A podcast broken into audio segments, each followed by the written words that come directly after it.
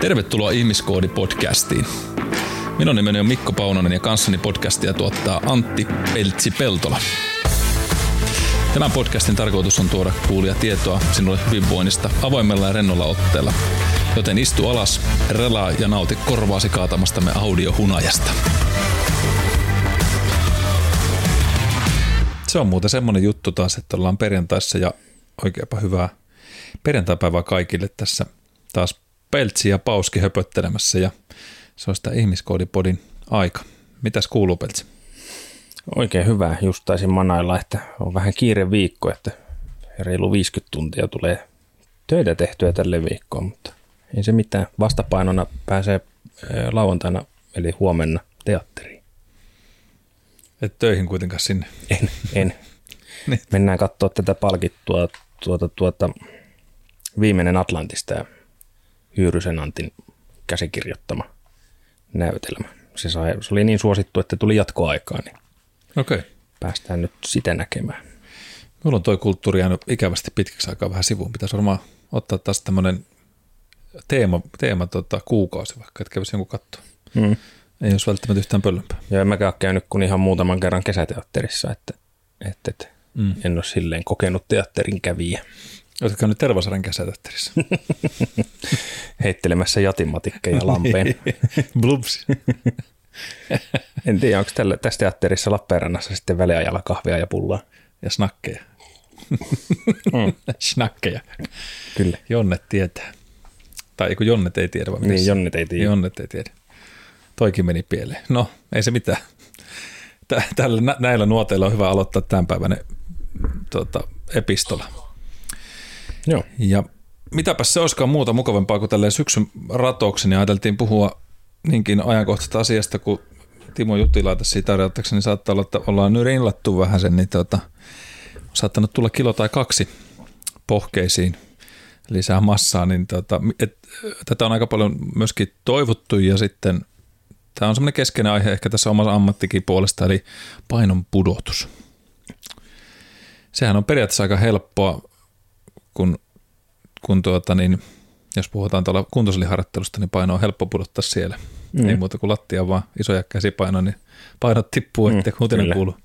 Mutta sitten kun puhutaan tästä ihmisen omasta massasta, niin siinä ollaankin sitten monenlaisen kysymyksen äärellä ja semmoisen tuskailunkin, mitä monesti ihmisiltä kuulee, että kun se paino ei nyt vaan tipu vaikka kuinka yrittää, niin, niin, niin huolimatta siitä, että se pitäisi periaatteessa olla aika yksinkertaista, niin tästä saadaan myös monimutkaista ja, ja sitten sellaisia asioita, joita ehkä välttämättä tuu ihminen itse tarkastelleeksi sitä, että kun lähdetään pudottaa painoa, niin minkälaisia seikkoja olisi hyvä ottaa huomioon, niin näistä nyt sitten turistaan tänään. Ja tota, mitäs, tuleeko Peltsi itse mieleen mitään sellaista tähän painopudotukseen liittyen, mikä on semmoinen keskeinen haaste tai onko ollut sellaisia, muistaakseni olet joskus pudotellutkin painoa, niin Joo, muuallakin kuin punttisalilla. Mm. Ja sen jälkeen on lähinnä ollut tämmöinen perinteinen, että kun ei enää pituutta kasva, niin on kerännyt sitten leveyttä. Kyllä, tai, tai keskivartalon leveyttä. Et on, on lievästi vähän ylimääräistä jenkkakahvaa ja muuta, mistä mielellään pääsi eroon, mutta mä oon varmaan vaan turhan peruslaiska, että se, ei, se ei ole lähtenyt siitä sitten ainakaan pysyvästi. Hmm. Niin, tämä on sellainen joka varmaan on se yksi haaste on monesti tämä laiskuus tai sitten, sitten se, että tota, niin, niin, niin jaksaa jotain niin pystyy luopumaan niistä asioista, mitkä on sellaisia, jotka saattaisi viitata tähän painonpudotuksen haasteeseen, eli vaikka just siitä, tykkää, niin kuin olet joskus maininnutkin, että se semmoinen makumaailman viettävyys on siinä ruokavaliossa yksi semmoinen puoli mm. esimerkiksi mukana, niin siinä, siinä tietenkin on sitten se kysyhän sitten vaan määristä, mutta, mutta se, se sitten omana puolenaan. Ja, ja toisaalta sitten se, että Öö, jos ajatellaan nyt vaikka teikäläistä, niin että onko se haitallista, haitallista määrää painoa vai onko se terveellä tavalla normaali vartaloa, niin se on sitten myöskin mm. se asia, että tarviiko sitten nyt olla sitten huolissa ottaa stressiä vai, vai ei, niin se on sitten myöskin ehkä iten, itsessään niin kuin itsensä päätettävissä sitten, että miten siihen mm, voi suhtautua. Kyllä. Nyt näin se menee. Näin se menee ja tota, ja, ja No tuossa nyt vähän sivuttiin sitä laiskuutta. Mm, mennään siihen varmaan vähän tälle sivukautta sitten, että mitä se, mitä se sitten vaatii. Mutta jos lähdetään siitä ihan, että, että puhutaan niin painon pudotuksesta, niin tietysti tässä voidaan ajatella sitä myös sillä tavalla, että ää, mistä, mistä me halutaan sitä luopua tai mitä, mitä me halutaan painolla tehdä. Eli monesti aina ihmisten kanssa, kun tätä asiaa lähdetään pureskelemaan, niin on sit, esitän se kysymyksenä sillä tavalla, että onko kyse nyt painon pudottamisesta vai kehon koostumuksen muuttamista esimerkiksi. Eli, mm-hmm. Vai onko sekä että. Eli, eli tietenkin lähtötilanne määrää jonkun verran myös tekotapaa, että jos se nyt on valtaisesti ylirasvainen ja ylipainoinen ihminen, eli siellä on sitä rasvakudosta tosi paljon, niin sitten tietysti terveysnäkökulmasta on tärkeää, että se suhdeluku sieltä muuttuu ja saadaan sitä rasvamassaa sieltä pudotettua pois. Mutta sitten varsinkin kun siihen usein kuuluu sitten se liikunnallisen elämäntavan liittäminen yhteen, niin sitä lihaskudosta olisi tietysti hyvä ottaa sinne myös mukaan. Ja pitkän aikaa se voi olla pelkästään sitä painoluvun seuraamista, mutta jossain vaiheessa aletaan se saapua siihen normaalikehon koostumukseen, niin sitten on aina hyvä painottaa sitä usein, että, että tota, nyt se painonpudotus voi olla hitaampaa, johtuenkin siitä, että sillä sitä lihasmassaa saattaa olla lähtenyt tulemaan lisää, tai varsinkin jos lähdetään kääntämään sitä harjoittelua lihasmassan hankkimiseen, niin sitten se lihaskudos painaa kuitenkin huomattavasti enemmän kuin rasvakudos samassa tilavuudessa, niin paino ei välttämättä enää liikahakka samalla tavoin, vaan sitten onkin hyvä seurata enemmän sitä kehon koostumusta. Ja, ja näissä tietenkin sitten nyt en lähde tässä mihinkään semmoisen terapeut, terapia-istuntoa ajattelemaan, että, että mitä ne psyykkiset tekijät, niitä kyllä sivutaan, mutta me haluan pitää tämän keskustelun enemmän sellaisena praktisena asiana, eli no joo, jonkun verran mennään siihen tietenkin siihen mieleen myöskin, mutta just se, että mitä strategioita, mitä ajatuksia sinne kannattaa ottaa mukaan.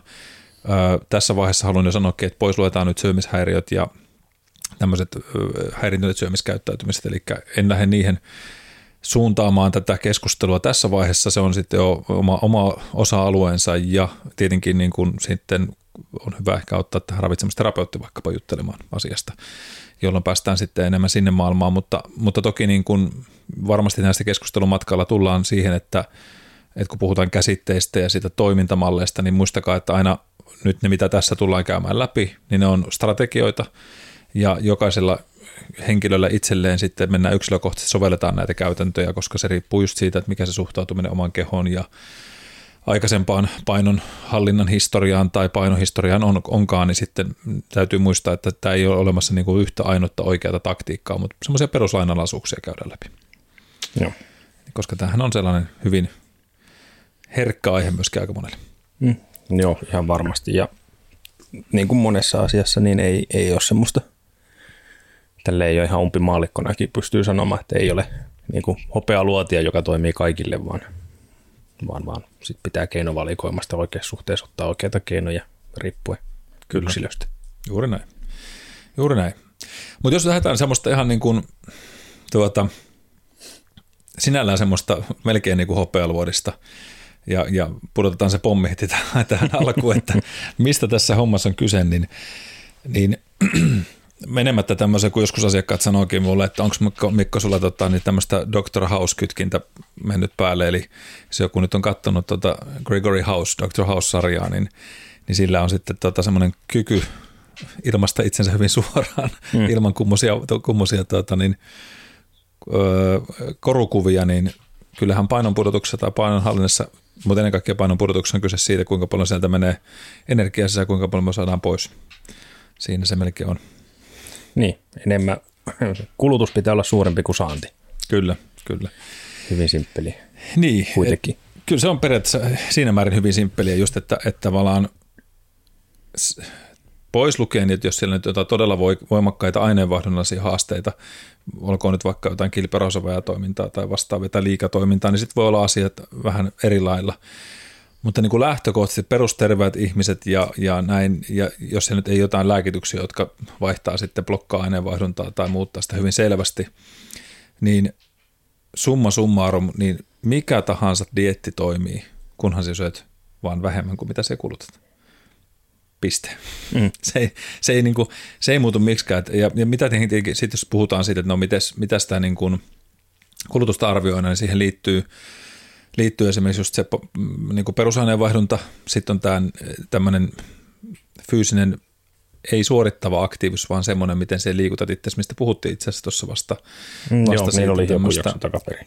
Tota, niin on exercise energy expenditure expendature ja, ja thermodynamics, eli siitä, että kun se liikutat itseäsi ja heiluttelet jalkoja ja teet semmoista pientä liikettä, niin se niitti on, niitti on se sitten, mikä siellä sitten muuttaa sitä energiakulutusta aika paljonkin. Jotkut ihmiset on laiskempia, ei tee yhtään ylimääräisliikkeitä, jotkut tuntuu, että ne on koko aika liikkeessä, eli nämä kuuluisivat levottomat jalat, vaikka ne ei sinällään levottomat jalat olisikaan, niin se on siellä mukana. Sitten on se ruoan aiheuttama lämmöntuotto tai se vaatiminen, että kuinka paljon se pystyy joutumaan sitä ää, tota, niin, ravintoa käsittelemään, että siitä saadaan hommat irti, eli termodynamiikkaa itsessään ja sitten vielä se täsmäliikunta, joka on sitten vielä neljäntenä artikkelina siinä muuttamasta meidän energiankulutusta. Eli ne on aika monta variabiliteettia siellä, jotka, jotka vaihtelee ja muuttaa sitä matkalla sitä meidän energian tarvetta tai meidän perusenergia vaihduntaa. Ja, ja mikä tästä tekee tietysti siinä määrin haastavan, että että se arvio, kuinka paljon me kulutaan päivittäin, voi vaihdella tosi voimakkaasti. Tietenkin ikä vaikuttaa, sukupuoli vaikuttaa, meidän kehon koostumus vaikuttaa sinne, eli kuinka paljon se on lihasmassaa suhteessa rasvamassaan.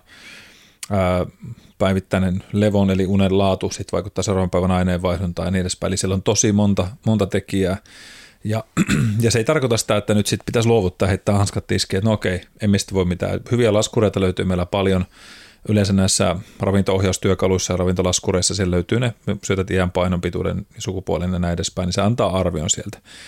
Mutta se on hyvä muistaa, että se on arvio ja tämäkin on aika radikaalia, kun mietitään sitten, että jos me rupeaa arvioimaan vaikka liikunnasta aiheuttunutta energiankulutusta, niin tämän hetken statistiikka näyttää siltä, että ajattelee erilaiset sykemittarit tai tämmöiset aktiivisuusrannekkeet, muut äly, älylaitteet, niin ne voi valehdella jopa 20-90 prosenttia sen kulutuksen. Mm. Se on aika melkoinen. No sitä mä meinasin just seuraavaksi kysyä, että kun mullakin on ranteessa tämmöinen äly, älykellolaite, en sano mallia, mutta kotimaisen valmistajan kuitenkin. Mm. Ja, ja siihen applikaatioon, joka tähän kelloon on liitetty, niin, niin siihen pystyy itselleen asettamaan just semmoisen arkiaktiivisuustavoitteen, mikä on kaikkea muuta aktiivisuutta kuin, että sä pistät niin kuin harjoituksen päälle, että nyt mä lähden fillarilenkille tai, Kyllä. tai kävelylle tai punttitreenille – niin se on tälläkin hetkellä tämän päivän lukemaan 830 kilokaloria. Mm. Ja sitten miettii, että mitä mä oon oikeasti tehnyt, niin mä oon ollut kahdeksan tuntia tuolla AMKilla opettamassa, mikä on käytännössä sitä, että mä oon seissyt luokan edessä ja huitunut käsillä hirveästi ja heittänyt huonoja vanlainereita, kun en, en muuta keksi. Että onko se nyt sitten oikeasti ihan noin montaa kilokaloria kulunut. Toki kolmannessa kerroksessa useamman kerran rappuset ravannut niin kuin eestä asia. Mm. Ja, ja askelia on tullut, koska ää, ravintola ei ollut sillä puolella koulua auki lounasaikaan, missä kävin syömässä, niin 10 000 askelta melkein on tähän päivään jo tullut. Kai se voisi paikkaansa pitää, mutta kuulostaa silti aika isolta mm. lukemalta, että yli 800 kilokaloria pelkkää arkiaktiivisuutta. Mm.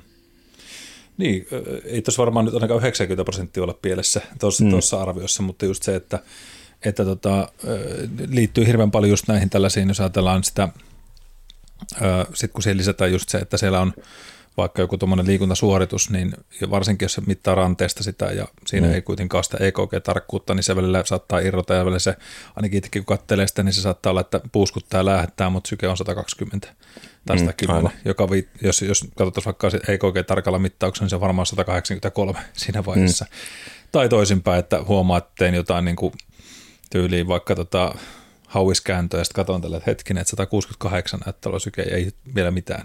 Mm. Et, et siellä, siellähän ne sit, koska sitten se taas yhdistää siihen, että painopituus, niin edespäin, kaikki nämä ja sitten sykelyönnit, niin se rupeaa kuluttaa voimakkaammin, eli se heittää ihan, ihan järkyttäviä tuloksia siinä vaiheessa. Niin ne on, ne on ehkä ne suurimmat harhat sitten, että toivoisi olla aika lähelle jotain pienempää niin kuin virhemarginaalia sitten arvio. Ja nyt kun itse asiassa jäin miettimään, niin kävihän mä aamulla koiran kanssa lenkille – enkä laittanut, niin kuin, että käven, kävelin nyt, käyn kävelyllä. Niin, niin vaan se oli tämä normaali. Se oli, vaan meni sitten arkiaktiivisuuden piikkiin, että ehkä se sillä selittyy.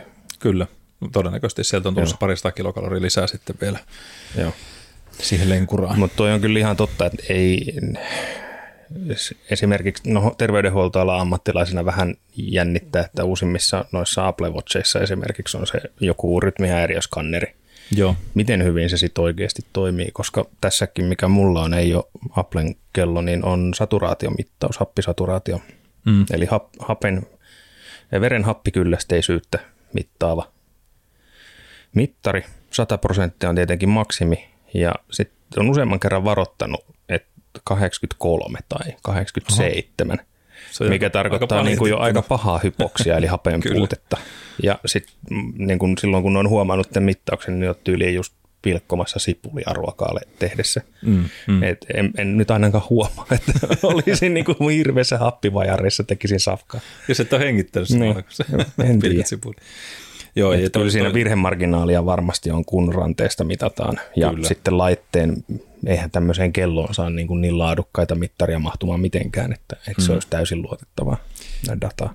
Juuri näin. Joo, ja sitten, sitten jos siitä ruvetaan tekemään kovinkin voimakkaita johtopäätöksiä ja ruvetaan huolestumaan, niin aika paljon mm. mennään mettää sitten siinä vaiheessa. Mutta, ja, ja tämä on just se syy, että, että tällä hetkellä tekniikka ei ole vielä niin pitkällä, että voidaan jopa niin kuin tuo kalorinkulutusarviokin, niin se ei pysty mittaamaan sitä tuosta ranteen kautta esimerkiksi ihan riittävän hyvin millään.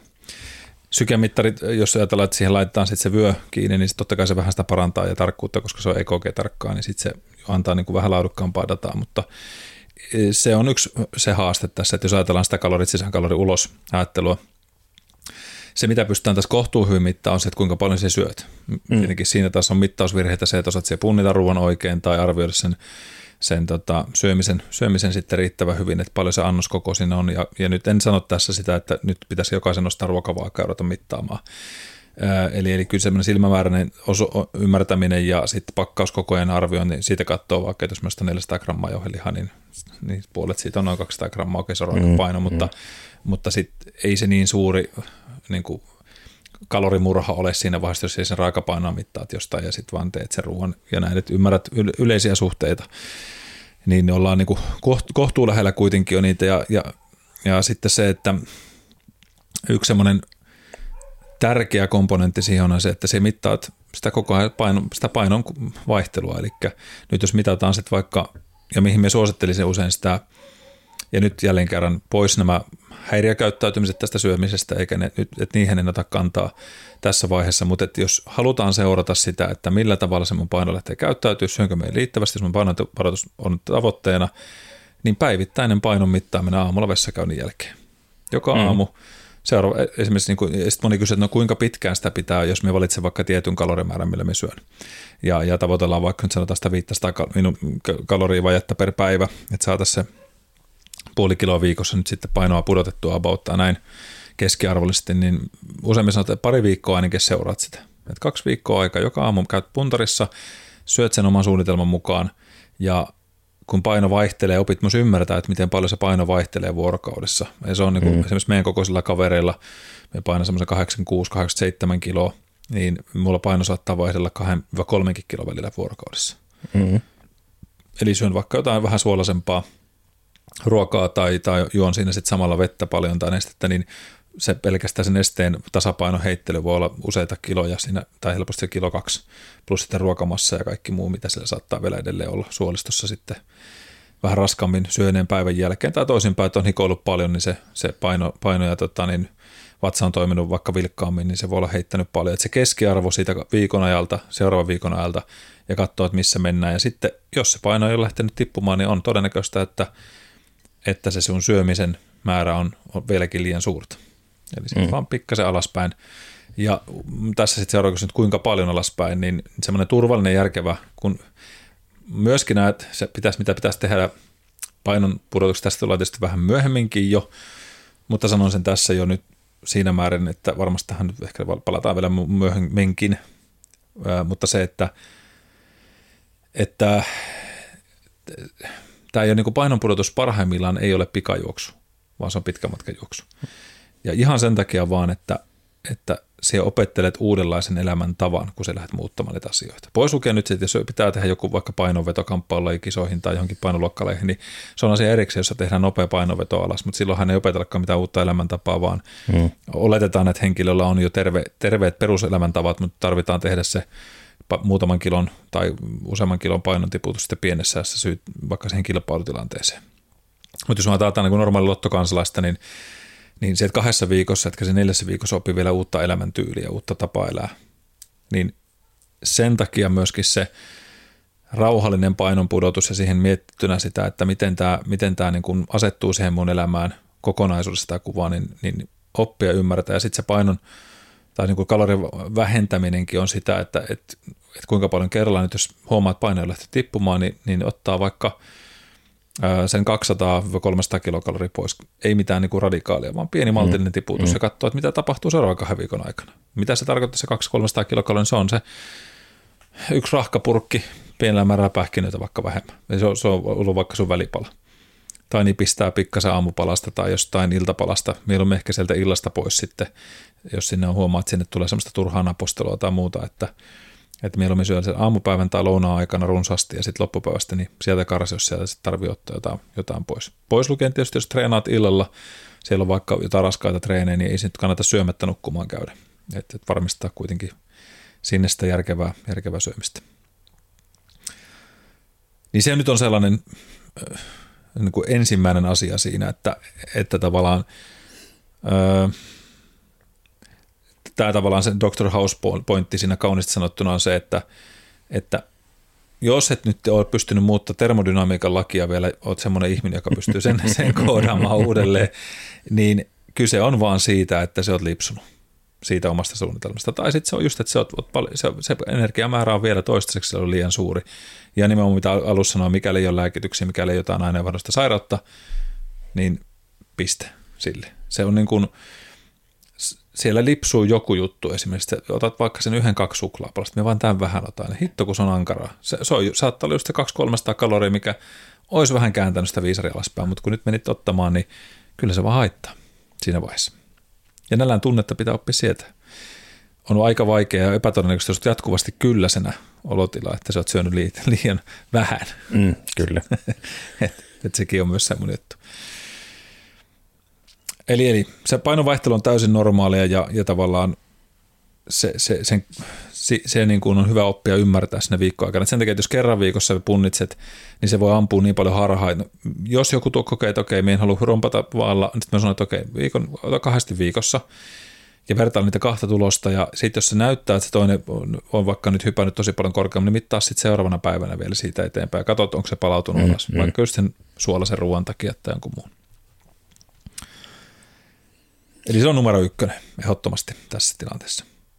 No sitten kakkosena, vähän tähän sanoinkin, niin, niin se, että, että mitä me ei oikeastaan seurata, niin sitä me ei sit keskitytä tekemään. Eli kyllä se seuraava asia siinä on se, että, että sun pitää ruveta olemaan kiinnostunut siitä, mitä sä teet ja miten sä teet sitä asiaa. Eli siihen täytyy olla suunnitelma, että, että, että mitä me teen, miten me tähän sitoudun, että me pystytään toistamaan.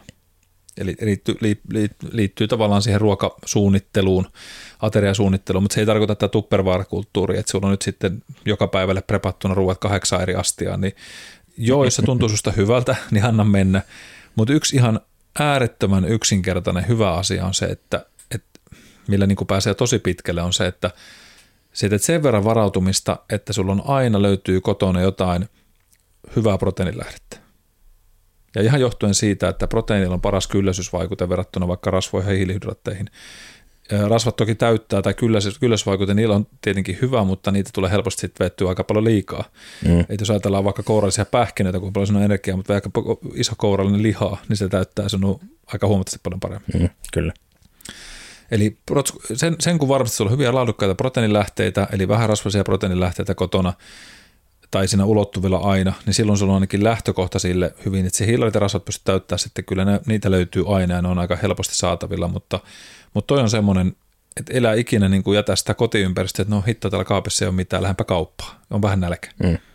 Joo, se on varmaan viho viimeinen virhe, minkä voi tehdä, että nälkäisenä kauppaan. Niin Kyllä. Niin kuin viime jaksossa just puhuttiin vissiin, että mm. silloin niitä mielitekoja on aika paljon hankalampi niin kuin olla toteuttamatta. Kyllä, on on. ja sitten se lipsuminen sattuu herkemmin. On on, että tämä, tämä nojaa vähän viime jaksonkin asiaan just tähän niin kuin himojen maailmaan, että sitten se, se on vaan niin paljon helpompi ottaa se yksi pieni mm. ja semmoinen aivan turha juttu sieltä sitten ja, ja näin, että mitä ei tavallaan tarvitsisi siinä vaiheessa ottaa.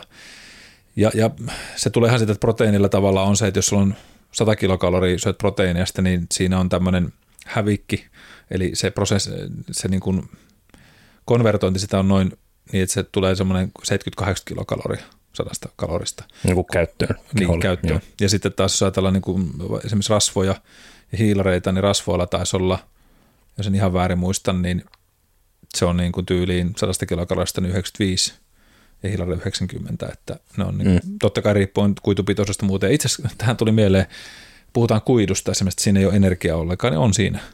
Ja tämäkin on hauska niin kuin tämmöinen misnomer ihmisillä, että, että, että mitä enemmän kuitua, niin, niin onhan se vähempi kalorisempaa todennäköisesti, ainakin se on täyttävämpää, mutta se on myös mielenkiintoista, että pakkausmerkinnössä usein ei ole kuidulle kalorimäärää merkattu. Mutta se keskimäärin löytyy niin kuidusta vähän riippuen niin kahdesta kilosta kalorista jopa neljän kilokaloria. Eli mm. hiilareita vastaava määrä tai protskoa vastaava määrä energiaa niissäkin. Ja miten sitä myöskin huomaat, jos se pureskee jotain tavallaan kuitupitosta pidemmin, se sokeroituu myös meillä suuhun. Kyllä se niin rupeaa siitä sitten, ei kaikki kuidut tietenkään, mutta, tota, mutta sillekin, niin kuin, sillekin ravintoarvo lasketaan kyllä. Että ei se täysin kaloritonta meillä tuo kuitukaan ole. Eli sieltäkin tulee tavallaan piilokaloreita joskus, jos mietitään tämmöisiä niin kuin runsaskuituisia ruokia tai muuta. Et niitäkin, ja sen takia, että niin kuin ruoankin, saadun ruoan täydellisesti tarkka energialaskeminen on tosi vaikeaa, koska ei, se riippuu valmistustavasta, se riippuu siitä, mitä kuitupitoisuuksista, se riippuu monesta muusta seikasta, mutta sitten puhutaan kuitenkin ei niin kuin voida puhua sadoista kilokaloista heittoa siinä, mm, jos niin. osaat vähän mitata. Marginaali, mitä jää huomioimatta, on niin pieni, että se on merkityksetön. Kyllä. Mm. Ja sitten kuitenkin, että jos sulla on se hyvä plääni, se syöt niitä tiettyjä raaka-aineita, totta kai monipuolisesti ajatellen, mutta sulla on vaikka nyt kanaa ja kalaa ja sitten sulla on jonkun verran vaikka possua tai punaista lihaa sillä mukana ja se rotaatoi niitä ruokia. Ja syöt aina saman kokoisia annoksia, niin sitten kyllä huomaat siitä, että no hetkinen, ei paino tipu, niin me otan näistä vähän pois jotain. Mm. Olisi nyt proteiinilähdettä, olisi sitä hiilarilähdettä, että aikaisemmin olet syönyt vaikka kämmenkupillisen hiilareita per ateria tai sulla on kolme perunaa per ateria siinä, tai mitä se, mikä se määrä nyt on ollutkaan tarasvua, niin otat vähän pois siitä ja siinä noudatat edelleen sitä samaa systematiikkaa, niin silloin se todennäköisesti vähemmän kaloreita. Piste. Mm. Eli, eli tavallaan keep it simple on sille, silleen kaunista ajateltuna ja, ja tavallaan ne ravitsemuksen voimaportaat, mistä on aikanaan puhuttukin, että siellä on se just se säännöllisyyden periaate ja sitten on määrä ja laatu ja näin edespäin, niin ne on edelleen siellä mukana, mutta nyt enemmän sitä taktiikkaa tässä haluan, haluan nyt korostaa. Miten taktiikasta mä jäin miettimään, että mm, joo, jos ei se lähde paino putoamaan, niin ota vaikka kolmen perunasiasta aterialla kaksi perunaa ja lisää siihen vaikka sitten jotain vihannesta kaveriksi, että niin kuin grammamääräisesti aterian koko pysyy samana – tai mm. pudottaa 200-300 kilokaloria sitä päivän miinuspuolta, niin onko se sitten helpompaa vai, vai pitäisikö pyrkiä enemmän vaikka lisäämään arkiliikuntaa? Siis silleen, että järjestelmällisesti käyn kaupassa mm. pä- kävellen joka päivä esimerkiksi. Siis silleen, että sulle tulisi se kilometrin kävely suuntaan ja toiseen mm. ylimääräistä aikaisemman lisäksi. Tuo oli älyttömän hyvä kysymys ja oikeastaan suoraan... Et, niin. et kumpa, kumpaa niin kannattaa vähän lisätä hävikki tai sitä miinusta vai lisätä plussaa mm. niin kuin kulutusta? Tota, tietenkin riippuu siitä, että kuinka aktiivinen henkilö on kyseessä niin, valmiiksi. Että jos on tosi fyysinen työ ja päivittäin siellä liikkuu valtavasti ja näin, niin, niin onko sitten odotettavissa, että lähdepä vielä kotona puolen tunnin lenkille sen päivän jälkeen, kun olet siellä Raksalapaan mm. koko päivän jos olisi tosi inaktiivinen ihminen, sitten me sanoisin, että mieluummin just saataisiin sitä aineenvaihduntaa tuettua sillä, että laittaa liikkumaan se ihminen, eli käymään just se parkkipaikalta kävellä sinne kauppaan vähän kauempaa tai mennään mieluummin portaita töissä, niin näähän on älyttömän hyviä, eli mm, se arkiaktiivisuuden semmoisen No sitä askel, askel-ajattelusta on jo vähän luovuttu, näyttäisi olla siltä, että ei puhuta tästä 10 000 askelista, se on ollut enemmän tämmöinen kuuleman aikanaan kiinalaiset, jotka kehitti askelmittaria tai tämmöistä aktiivisuusmittaria, niin jotta ne sai markkinoitua tänne, ne päätti, että, että laitetaan tämmöinen askeltavoite. Ja, ja tota, mm. sitten, että tämä mittaa nyt niitä askelia, sillä saatiin myyntitarve. Toki hyvässä pointissa se, että ihmiset lisäsi liikuntaa. Ei siinä niin kuin huono asia ollut se, mutta että, ja onko tämä nyt urbani legenda, mutta näin, näin on kuullut. Kuullut sen aikana, mutta se puoli tuntia päivässä esimerkiksi aktiivista aikaa voisi olla hyvä. Eli siinä määrin tuo voisi olla hyvä, jos on niin aktiivinen ihminen. Toinen, missä tapauksessa mieluummin tekisin just sitä, sitä liikuntaa, on se, että jos kalorimäärä on jo muutenkin tosi pieni, eli jos ajatellaan, että ollaan se 1500 kilokalorissa tai jopa alle, lähetään 2300, niin ole niin pienillä määrillä tavallaan, että, kun, että ei välttämättä enää voida oikein hirveästi lähteä nipistää, että sillä saataisiin jonkun verran rasvoja ruoasta tai hiilarita ruoasta tai varsinkin proteiineja, jotka sitten varsinkin painon pudotuksessa olisi hyvä olla sillä puolestoista grammassa painokiloa kohti rasvattoman painon laskettuna – mieluummin jopa sen lähempänä kahta, niin jo pelkästään, jos ajatellaan 60 kiloa, niin no joo, sitten aletaan olla jo muutenkin, mutta jos on pienikokoinen ihminen vielä, mutta on rasvakudosta ja muuta, niin, niin ne kalorin saanti rupeaa olemaan ja kokonaiskalorit niin vähissä, että helposti jäädään sitten jo niin kuin sekä energiaravintoaineessa tosi minimaaliseksi, että alkaa olla niin kuin hiilarit lähellä muutama grammaa painokiloa kohti, ja sitten vielä hivenainepuutokset tai tämmöiset riittämättömät mm. ravintoaineet saattaa olla, että jää, jää tosi vähille. Tietenkin niin kuin vitamiinit ja, ja hivenaineet voidaan korvata sitten väliaikaisesti vaikka sitten ravintolisilläkin sen samassa, mutta kuitenkin, että, että tota, silloin me mieluummin nojaisin siihen, että jos siellä on mahdollista, niin lisätään pikkasen aktiivisuutta ja katsotaan just sillä, että saadaanko sillä nykästyä se 200 mm. kilokaloria päivää lisää. Et hyvä, erittäin hyvä pointti tuo. Mutta sitten just ajatellaan tämmöistä isompi kokoisempaa ihmistä, jolla nyt sanotaan, että ollaan vielä päälle kahdessa tonnissa ja paino tippuu, niin sieltä voi ottaa helposti syömistä vaikka sitten vielä vähän pois, jos se liikunta on jo kohtuullista siinä tilanteessa. Mutta kyllä me itse tykkään myös tästä niin kun, ajatuksesta, että päivittäin tulisi tehty jotain aktiivista, se puoli tuntia vähintään. Ja kyllä se niin omassakin työssä tälleen niin kuin treenarina niin, ja liikunnalla ihmisenä, niin kyllä se välillä on vaan hauska huomata, että päivä on saattanut mennä hyvin pitkälle iltapäivää, eikä ole persus noussut hirveästi vielä penkistä, sitä istut mm. koneella teet töitä. Tänään esimerkiksi on hyvä esimerkki päivä siitä, että aamu seiskalta vähän ennen seitsemän heräsin jo ja siinä ennen kuin, ennen kuin tuota, muu perhe vielä heräsi siitä, niin tein jo vähän töitä ja, ja, ja istuskelin koneella siinä ja ottelin, kun alkaa pienet ihmiset sieltä alakertaa lipua, niin tuota, sitten se aamupäivä meni kuitenkin koneen äärellä – sähköposteja vastalle ja, ja itse asiassa ravitsemussuunnitelmaa tehdä ja vaikka mitä muuta työhön liittyviä näitä tämmöisiä toimenpiteitä. Ja sitten tajusin, että hetkinen pitää lähteä valmentelemaan autoon Imatralle tuonne mm. koutsaamaan ja sitten sieltä pois. Ja tässä istutaan penkissä mm. horisemassa ja ei ole hirveästi aktiivista vieläkään tullut, että tänä niin, iltana iltalenki kutsuu. Että, tota, että, että välillä nämä menee tällaiseksi nämä päivät. Mut, mutta se, se, se, seuranta, sitoutuminen ja just se strategia sinne, että siellä, siellä on sitä, aina sitä hyvälaatuista protskua saatava, niin se on niin kuin näyttää olevan semmoinen erittävä taktiikka. Mitä ne nyt voi olla? Ne voi olla kananmunia, rahkaa, just jotain ihan lihaa eri, eri tyylillä tai, tai sitten vähän rasvasta kalaa. Rasvanenkin kala käy, mutta sitä jos sitten sit vaan muistaa, että se rasvan saanti nousee siinä vaiheessa, jos vedät joka päivä lohta hirveitä määriä, niin sitten ei ainakaan muuta rasvaa lähdettä välttämättä saata tarvita siinä tilanteessa. No sitten tähän, tästä puhuttiin viimeksi tästä tosi tämmöistä niin hyperpallatiivista ruoasta, semmoista, mikä tuntuu, että se suussa vähän niin kuin sulaa tai se on semmoista mukavaa syömistä. Ää, niin makujen yhdisteleminen ja tämmöistä aromeiden yhdisteleminen on usein sellainen, mikä saa myös helposti meidät syömään enemmän. Ajatellaan vaikka nyt tämmöinen suomalainen keittiö mainitsit perunoista, mm. niin jos minä sanoisin sulle tälle, että okei, että saat syödä perunoita nyt niin paljon kuin jaksat, mm. niin löytäisi tuohon perunat sulle eteen ja saisit ruveta popsiin niitä, versus että mä sanoisin, että okei, ja vain pelkkiä perunoita. Mä sanoisin, että okei, että saat ottaa perunoita, mutta saat ottaa voisilmän siihen perunaan, niin kummella menisi enemmän? Varmaan sillä voisilmällä. Kyllä, ja vaikka vähän suolaa siihen sekaan. Mm. Ja tämä tekee sen, että se suutuntuma tulee mukavammaksi ja paremmaksi, vaikka se itse asiassa kalorimäärästikin on suurempi, niin, niin tutkimuksia on ollut siitä, että ihminen syö silti enemmän, vaikka saa kalorit enemmän, koska se suun, se tekstuuri muuttuu ja se makuaromi muuttuu sen suuremmaksi. Mm, joo. Ja, ja tämä on vähän sama kuin pasta.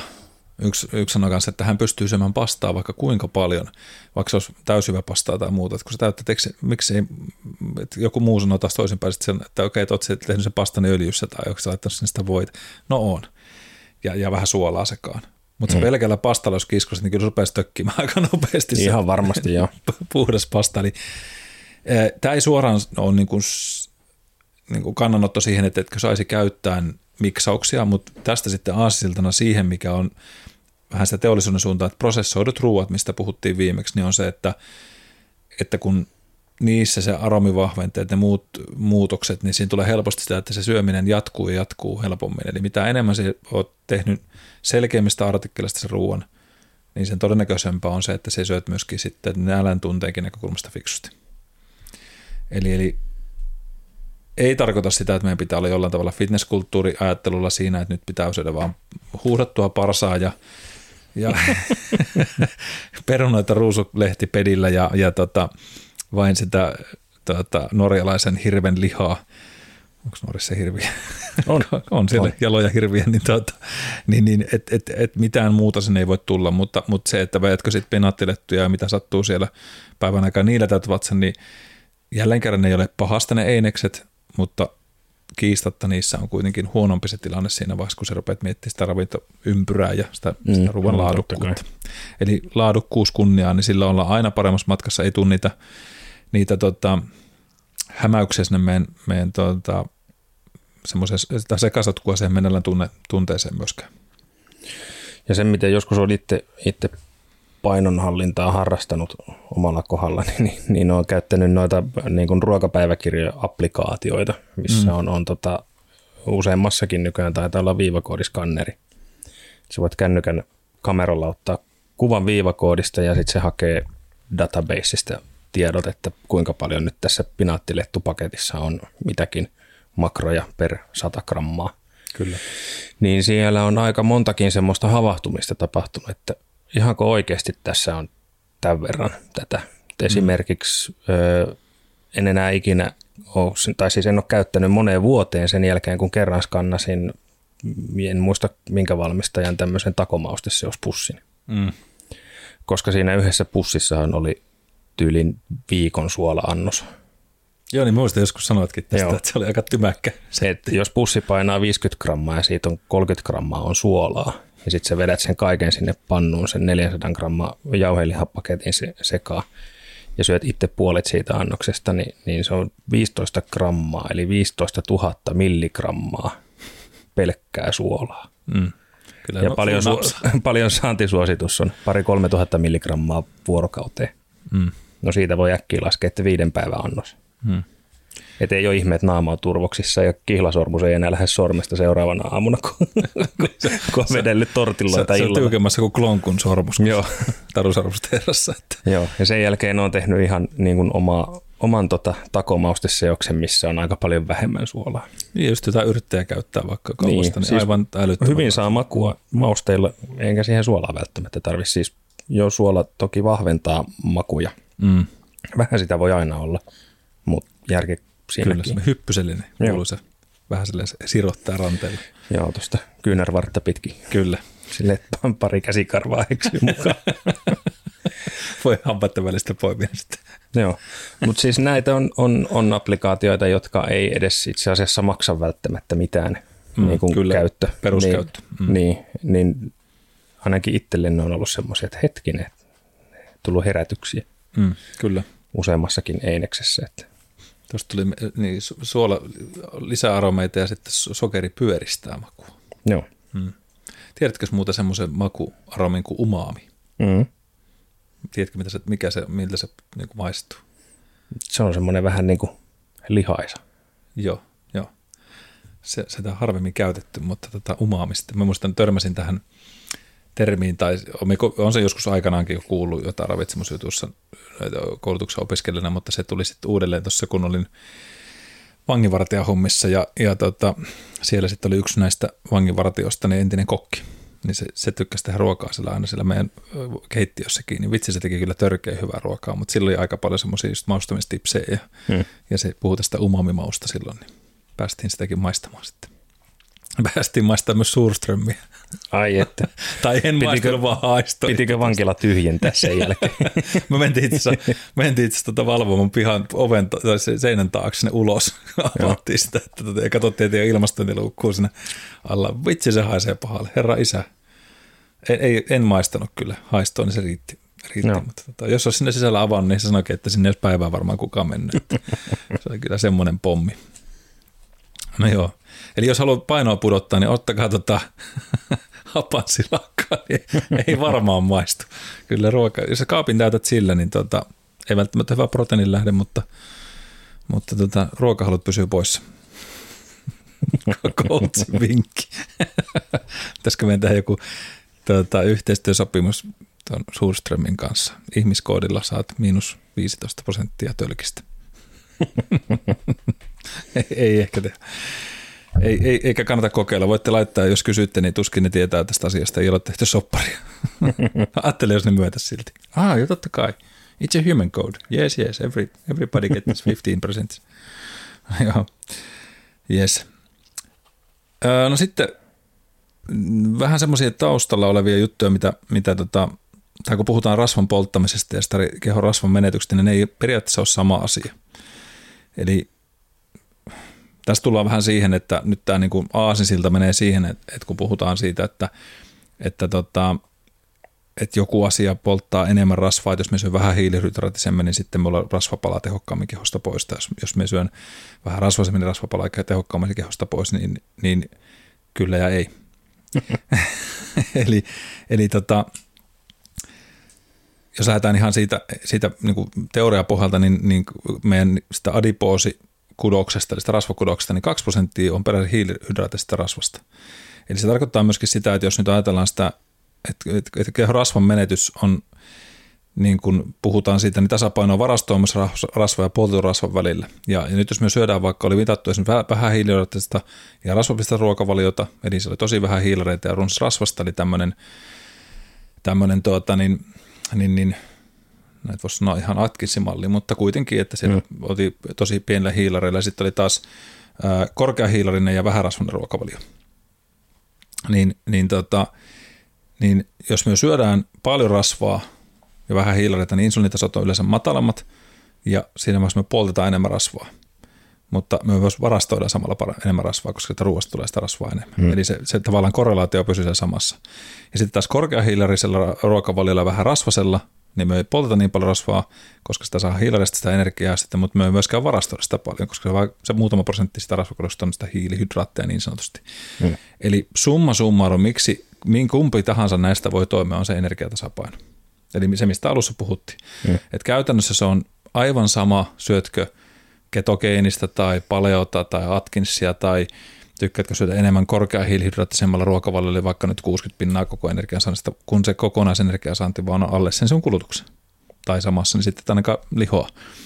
Et tällä hetkellä näyttäisi tältä ravitsemustutkimustenkin valossa, että, että tavallaan mikä tahansa näistä dieteistä ei ole niin kuin huono. Se riippuu siitä, minkälaista elämäntyyliä se harrastat, jos se koet, että vaikka sulle sopii vähän hiilihydraattisempi ruokavalio sun vireystilan tai se on tämmöisen makumaailman tai muun suhteen, niin anna mennä. Jollekin taas, jos tuntuu, että se on enemmän, enemmän tota, niin ei jaksa treenata tai sun treenaaminen on esimerkiksi kova tehosempaa ja se tarvitsee niitä hiilihydraatteja, niin älä nyt nipistä niistä pois koska sitten siihen maksat taas sitä laadukkuutta sitä omasta harjoittelusta, mutta on tietenkin hyvä muistaa, että aina kun mennään miinuskaloreille suhteessa kulutukseen, niin joka tapauksessa varmasti harjoittelun tehokkuus tulee kärsimään jonkun verran. Ei, ei vaan ole niin paljon polttoainetta eikä jaksa ja, ja se väsyminen tulee nopeammin. Ennen kuin päästään siihen tasainen vaiheeseen sitten, kun ollaan saatu vaikka haluttu määrä painoa tippumaan, niin, ja tuleehan sinne painon pudotuksen aikanakin semmoisia flow-päiviä, että jaksaa tuntua, että jaksaisi vaan kuinka paljon vaan. Eli keho oppii käyttämään myös sitten enemmän rasvaa vaikka aineenvaihdunnassa tehokkaammin silloin, kun syöt vähän hiilihydraattisella ruokavalla. Tai jos syöt korkeammalla hiilihydraatilla, niin sitten se tehostaa sitä hiilihydraattien käyttämistä energiaksi. Eli, eli se aikaisemmin, jos puhutaan nyt, nyt jos joku rupeaa miettimään, että no ajaa, että no mitä se kehotyyppinen ruokavalio ja miksi sitten vaikka Mikko syö vähemmän hiilareita, niin sitten on kyse vaan enemmän siitä, että, että mikä mun vaikka painon hallinnan näkökulmasta ja se, miten me itse koen ja mun niin elimistä toimii paremmin, niin sitten meillä jokaisella on se oma polttoainesekoituksensa, millä mennään. Ja, ja tästä päästään nyt sitten myöskin sinne aasisiltaan siitä, että, että mikä ikinä me diettinä valitaankaan – niin ensimmäinen kysymys on aina mulla asiakkaallekin monesti se, että okei, että, että minua ei sinällään haittaa, jos ei sinut terveyttä se uhkaa. Eli, eli jotain ääretöntä ekstreme hommaa, vaikka se, niin se että, että ihminen huomaa, että se syö liian vähän, saa hivenaineita ja muuta.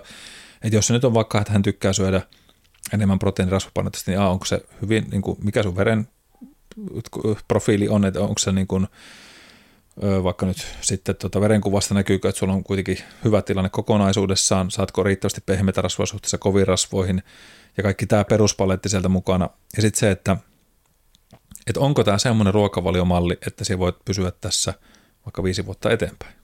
Hmm. Se on se juttu.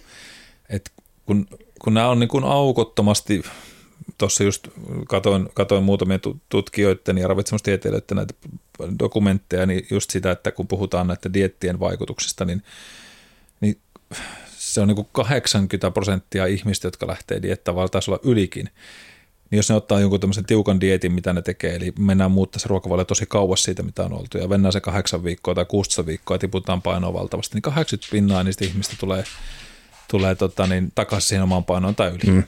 Ja Aivan. Palataan jälleen kerran siihen identiteetin muutokseen. Niin, se ei ole pysyvä muutos. Niin. Eli, eli joku että jos jonkun tällaisen valitsee, niin sitten ainakin pitää tehdä hyvin selvä pelikirja siitä, että okei, mikä tämän jälkeinen steppi on siihen, mitä me tuun, tuun sitten tästä eteenpäin noudattaa. Mm, kyllä.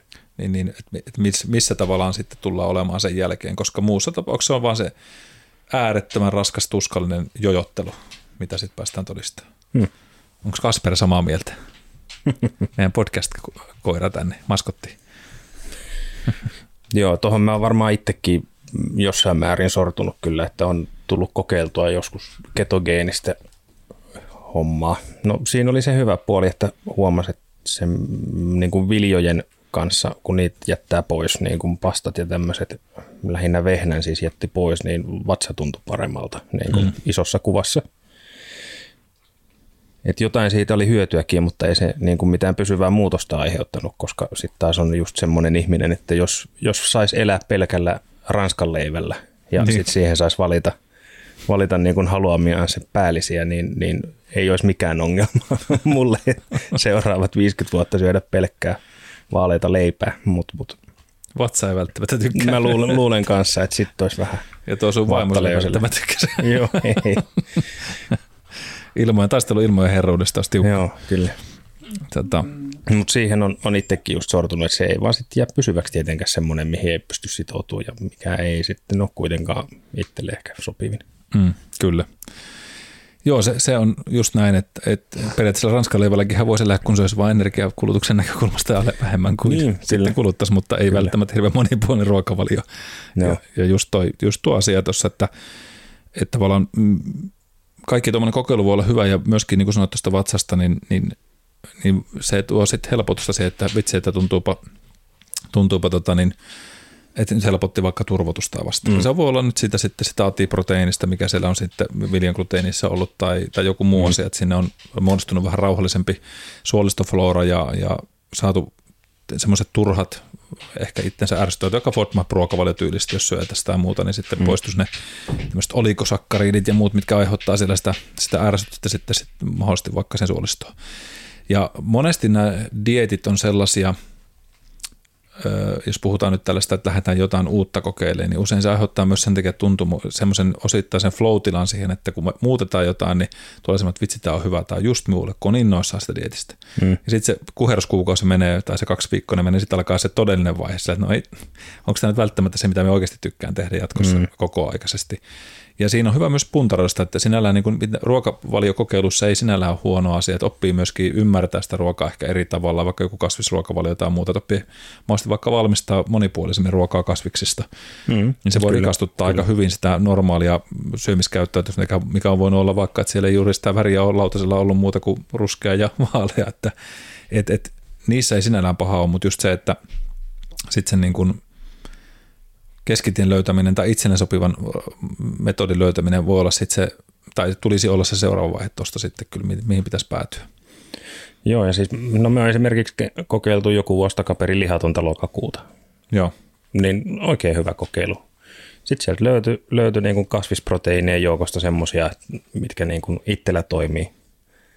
toimii. Että esimerkiksi, mikähän se oli joku just ka- prosessoitu tämmöinen kaura juttu, kauris vai joku, en muista mikä nyt mahtokaa olla, niin totesin, että ei vaan niin kuin maistu hyvältä mun suussa, mutta löytyy taas muita, että tulee tehtyä vaikka, vaikka niin kuin tofusta ruokaa Kyllä. aina silloin tällöin, mitä ei koskaan aikaisemmin tullut tehtyä. Että sinällään rikastutti sitä omaa, omaa ruokapiiriä, mitä sitten pyörittää ympäri. Kyllä, just näin. Joo, ja se, se on just, mikä mun mielestä tuossa on ihan fiksua, että silloin siitä tulee se hetki, niin meillä on vähän enemmän työkalupakissa nyt tulevaisuudessa mm, ruokavaliovalintoja, mitä voidaan ottaa sinne mukaan. Tuohon tuli vielä sit mieleen, ei suoraan nojaa siihen, siihen, mitä aina tapahtuu, mutta sitten jos puhutaan just siitä, että kun kokee olevansa, että se tuntuu paremmalta, mm. niin voidaan puhua osittain placebosta. Eli mm, sille ei välttämättä kyllä. ole niin kuin todellisuutta, että vaikka nyt, nyt vitsi tämä vatsa tuntuu nyt niin paljon paremmalta, kun me syö niitä viljatuotteita, ja silti olisi voinut käsitellä niitä tai jättänyt maitotuotteet pois, niin olo tuntuu vähemmän joltain XYZ. Ö, mutta sitten placebo on kuitenkin siinä määrin ihan lääketieteellisesti validi asia. Et, mm, ja, se, niin on. ja tästä on niin hurja tuloksiakin. Itse asiassa oli semmoinen tutkimuskin, minusta nyt sen, sen tota, mutta tuo Lane Norton sanoi siitä muun muassa, että oli tehty esimerkiksi niin kaksi ryhmää, jossa ne, ne tota, oli ollut ää, niin, että ne oli harjoittelu voimaharjoittelua ja, ja ne oli sanottu toiselle, että ne sai tota, kasvuhormonia ja tämmöistä niin testosteroniboostia ja muuta olevaa, mm. että siinä oli lisätty niihin lisäravinteisiin ja toiselle, että ei. Mutta loppupeleissä kumpaa, kummallekaan ei ollut lisätty mm. sitä, niitä mitään tuommoisia, vaan ihan normaali ruokavaliota ja ne pillerit oli ihan tämmöisiä jotain jauhupillereitä. Ja ne silti kasvatti tota, niin valtavasti lihasmassaa. Ja sitten siellä oli vielä se yksi ryhmä, jolle oli laitettu niitä kasvuhormoneita, ne pystyi niin samaan tulokseen siinä tilanteessa. Mä muista, miten se asetelma, mutta se oli kuitenkin, pointtina oli se, että se placebo-vaikutus oli ihan valtava. Mm, Eli just joo. se, että, että niin kuin, kun ne uskoi siihen, että nyt on muuten tämmöisiä juttuja, niin kuin, että nyt on, nyt on saatu boostia tai muuta, niin nyt varmasti tulee kroppaa lisää. Ja kuitenkin samaa protokollaa ne noudatti kuin ne muutkin. Mutta se placebo-voima on tosi voimakas. Ei nyt sillä, että pelkällä ajatuksen voimalla voidaan lihasta kasvattaa ja, ja niin rasvaa polttaa, että ei se siihen mene, mutta että täytyy työ tehdä sinne. Mutta tota, summa summarum, että sillä on niin kuin oma paikkansa silläkin, että jos se mieli kokee, että, että tällä tulee parempi olo vatsaan, niin ei se nyt ainakaan haittaa, että jos se on terveellistä mm, ravitsemuskäyttäytymistä. Ja aina se sähköallergikot on niin kuin mainio esimerkki placebo-vaikutuksesta, että voi manifestoida itselleen fyysisiä mitattavia oireita aiheesta, jota ei tieteellisesti voida, ei ole pystytty vieläkään todistamaan. Mm. Että oli, olisi oikeasti sähkömagneettisilla kentillä vaikutusta vaikkapa nyt verenpaineeseen. Mm-hmm. Mutta silti ne, jotka kokee olevansa allergisia niille kentille ja silloin kun he kokee tai luulee olevansa sen, altistuvansa semmoiselle, niin pystyy niin kuin ihan vaikka ihottuman aiheuttamaan itselleen kuvittelemalla – Kyllä. Niin kuin mielenvoimalla. Se on ihan hämmentävää, miten vahva se on sit loppupeleissä se mielenvoima. Niin, kyllä se, kyllä se sitä on miettinyt paljon, että just niin kuin esimerkiksi joku Joe Dispenza ja nämä puhuu siitä, että power of mind, että, että kuinka paljon se voit niin kuin, jo sitä omaa epigenetiikkaa, sitä geenien triggeröimistä muuttaa pelkillä ajattelulla mm. ja, ja, ja suuntaan tai toiseen, että millä frekvenssillä se haluat itse kääntää. Ja kyllä uskon hyvin paljon tähän ajatuksen voimaan siinä, että, että mitä sitä haluaa manifestoida omassa elämässään No kaikkea vaikka kuinka toivon, ei voi sanoa, että kuinka moni on suomalainen toivonut lottovoittoa, mutta ei sitä vielä kuulunut. Mm. Että ei se nyt ihan kaikkeen pysty, mutta, mutta että sitten niin kuin tuommoiset asiat just, että miten se keho voitaa muuta, niin, niin sitä haittaakaan, jos kokee, kokee semmoisia asioita, jotka niin kuin huomaa auttavansa, niin jos se nyt ei ollut mitään ääritekemistä sen syömissä, niin se on ihan fine. Mm. Ja varmaan tuohon niin eri ruokavalioiden honeymooneihin, niin osatekijä saattaa olla, tai ainakin mun keittiöpsykologialla voisi olla se, että kun sä aloitat jonkin ruokavalion, että nyt minä otan niskasta itseäni kiinni, niin sitten siihen samaan tulee usein myös se, että no nyt minä käyn sillä lenkillä kaksi kertaa viikossa ja, ja koiran kanssa mennään puolet lenkistä aina juosten tai jotain tämmöistä. Ja sitten se hissukseen palaa takaisin siihen niin kuin omaan normaaliin, jolloin myös se ruokavalionkin vaikutus alkaa ehkä heikkenemään. Mm, kyllä. Et se ei varmaan ole pelkästään aina siitä itse ruokavaliosta, että siinä on se alkubuusti ja sitten tasaantuminen. Niin, se just aika hyvä, hyvin sanoitkin tuosta, että ihmiset tulee semmoinen, niin kuin, että nyt pistetään koko elämä vähän niin kuin mm, joka osa mm, kuntoon. Just. Ja sitten tuohon ehkä liittyen vielä sit se, että kun tulee sitten se, että kun valitaan tietty kalorimäärä ja lähdetään tiputtaa alaspäin, sitten kun se paino tippuu, niin sitten sit syntyy se tasainen vaihe jossain vaiheessa, silloin sun täytyy taas muuttaa sitä sun strategiaa, joko lisäämällä liikuntaa tai vähentämällä taas energiamäärää, koska mm. keho pyrkii siihen homeostaasiin, koska kevyempänä se ei kuluta taas vähemmän, niin sitten se rupeaa häviämään se miinus suhteessa, toleranssi, että jos se menisi aina niin, että silti se menisi niin kuin koko ajan pysyisi se miinus 500 tai miinus tonnisia, niin sehän kulut, niin kuolisi nääntymiseen, että mm. keho pyrkii nimenomaan tasoittaa joko sillä häviää sitä sitä non-exercise e- energy thermodynamicsia, eli sitä vähempää liikut, käsien liikuttelemista, että vähän laiskempi tai tai sun aineenvaihdunta vähän hidastuu, mitä se ikinä onkaan, ja, ja sitten niitä tasainevaiheita kun syntyy, niin sitten pitää vaan miettiä, että ollaanko vaikka siinä tilanteessa, että pitäisikö meidän nostaa hetkellisesti vähän energiasaantia, että saadaan aineenvaihduntaa vauhtia, tai onko se vähän enemmän sitä liikuntaa, muutama treenikerta lisää viikkoon, tai sitten just tiputtamalla ruo- ruokamäärää vähän pienemmälle vielä. Ne on, ne on niitä valintoja, mitä sitten pitää sen, sen hetkisellä tilanteella aina seurata, että esimerkiksi just, että onko hormonitoiminnan muutokset, palautuuko hyvin, nukkuuko hyvin edelleen, alkaako siellä olla sitten jotain semmoisia oireita, jotka ei kuulu semmoiseen niin terveeseen painonpudotukseen, mm. varsinkin joku naisillakin kuukautiskerron häiriintymiset ja muut. Jos ollaan sitten jo tosi vähäisillä rasvoilla, niin se voi olla yksi semmoinen, mitä on sitten hyvä seurata. Ja, ja paljonhan muuta liittyy, jos puhutaan niin painonpudotuksen, miten se keho reagoi maksa-arvojen nousulla väliaikaisesti esimerkiksi tai muuta, niin niitä, niitä nyt voisi sitten luetella paljonkin, mutta se nyt ei ole tämän jakson aihe sinällään. Joo. Ää, mutta tota, mutta sitten vielä, vielä ehkä siihen, jos viimeisen lisää semmoisia niin kuin elämäntavallisia tai kokonais, kokonaisvaltaisesti, jos mietitään sitä asiaa, niin nämä sisäiset ja ulkoiset stressitekijät on myös sinne käyttäytymisessä hirveän hyviä muistaa, että tähän painon pudotukseenkin usein se semmoinen epämukavuuden sietäminen on iso, iso tekijä, että se tiedät, että okei, nyt täytyy sietää sitä nälän tunnetta ja luopua tietystä asioista, että voi niitä samoja käyttäytymisiä ravitsemuksessa mennä kuin mitä ennen, eli siinä tarkoittaa sitä ystäväpiiriä, mitä sitä tapaa viettää vapaa-aikaa, vaikka se saattaa olla, mistä on puhuttukin jo, ja, ja sitten, että se, sulla on riittävä määrä myöskin sitä välistä kannustamista siellä ympäristössä, mm. koska on niitä vaikeita hetkiä, milloin se tuntuu, että ei saakeli, tästä ei nyt tule mitään, tai tekisi meillä lähtee niihin houkutuksiin, niin on ne tsempparit ja sitten miettii paljon sitä omaa stressikäyttäytymistä ja, ja niitä toimintoja, että miten me toimin silloin, kun me stressaan, onko me emotionaalinen syöjä vai en jolloin, jolloin niihin pitää odottaa oppia erilaisia mielenstrategioita myös.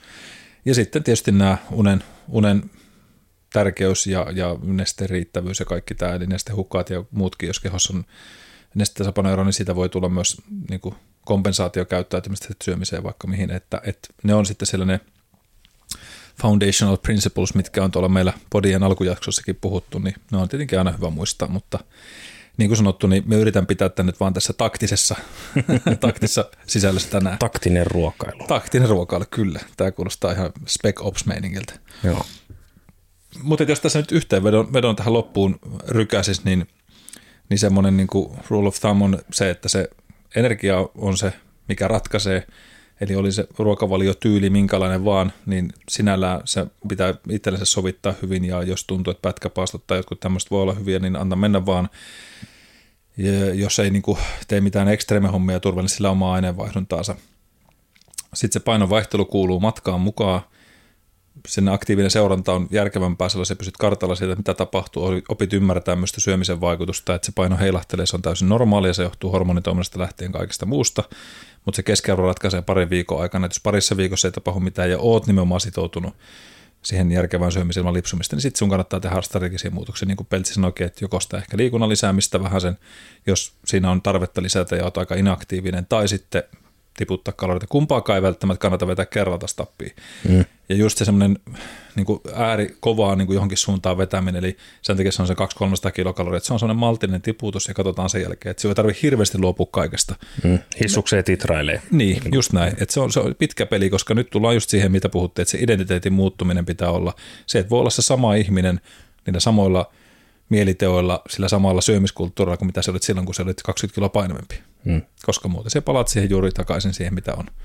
Kysy vaikka Timo Jutilalta, Nyrillata tai jotain muuta. Ja Timpalle terkkuja, jos kuuntelet joskus, niin ei ole, tämä ei ollut mikään henkilökohtainen tölväys, vaan se pointti just se, että, että tavallaan mikä se mun identiteetti on, mihin me menen. Koska itsellä ihan sama juttu, että mullakin niin kuin – jokaisen meidän pitää ne omat päätökset tehdä siihen asiaan, mitä tehdään. Monikin asiakas on hyvä Mikko Suon sanoa, kun se ottaisi kunnossa, niin eihän me siinä kunnossa olisi, jos meidän tehdä niitä päätöksiä päivittäin, että mm. niin kuin sanoin sullekin, että tämä päivä on mennyt takapuolta puuduttaessa enimmäkseen penkissä nyt suuta soittaen, että ei tässä nyt hirveästi ole päässyt energiaa, energiaa polttaa, mutta tämän jälkeen se on sitten iltanenkki, minkä haluan, ja ihan oman mielenkin takia, että se mieli vetää vaan sinne, että on kiva käydä vähän, ottaa hikeä pintaan ja sitten nukuttaa paremmin ja myöskin se on semmoinen itselleen ehkä semmoinen – henkinen juttu siinä vaiheessa.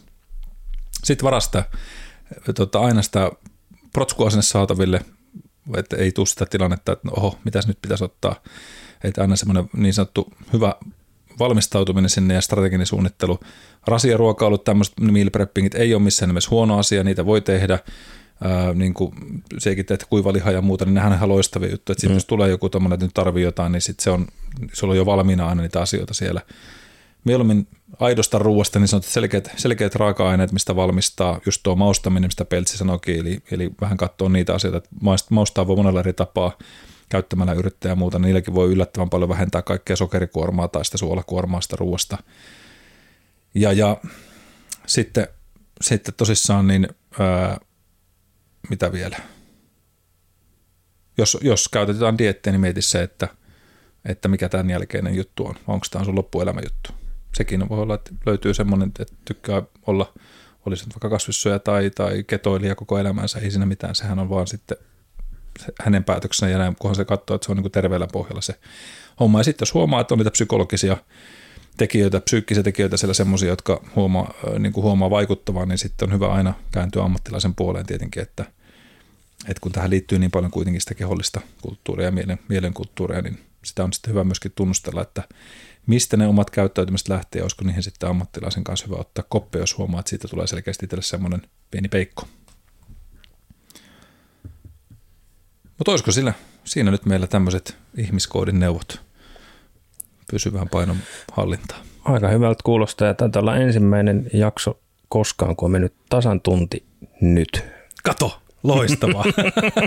Kun se taas on seuraava kysymys, että mun, mun sekkari en muistanut käynnistää, niin ollaanko no. siinä, mutta... Tämä menee jo yli ajan, no niin, jäähän tähän höpistä. Heippa. Joo, mutta hei, kiitos, kiitos teille kuulijat, jaksoitte olla matkassa mukana ja toivottavasti saitte tästä ajatuksia omaan, omaan tuota, ruokapöytään ja ruokapöydän vierelle. Jos tavoitteena on esimerkiksi painon pudottaminen tai painon hallinta, niin, niin muuta kuin tuota, proteiinipurkille sieltä. Se, se. Oikein loistavaa päivää. Ensi kertaa. Ensi kertaa.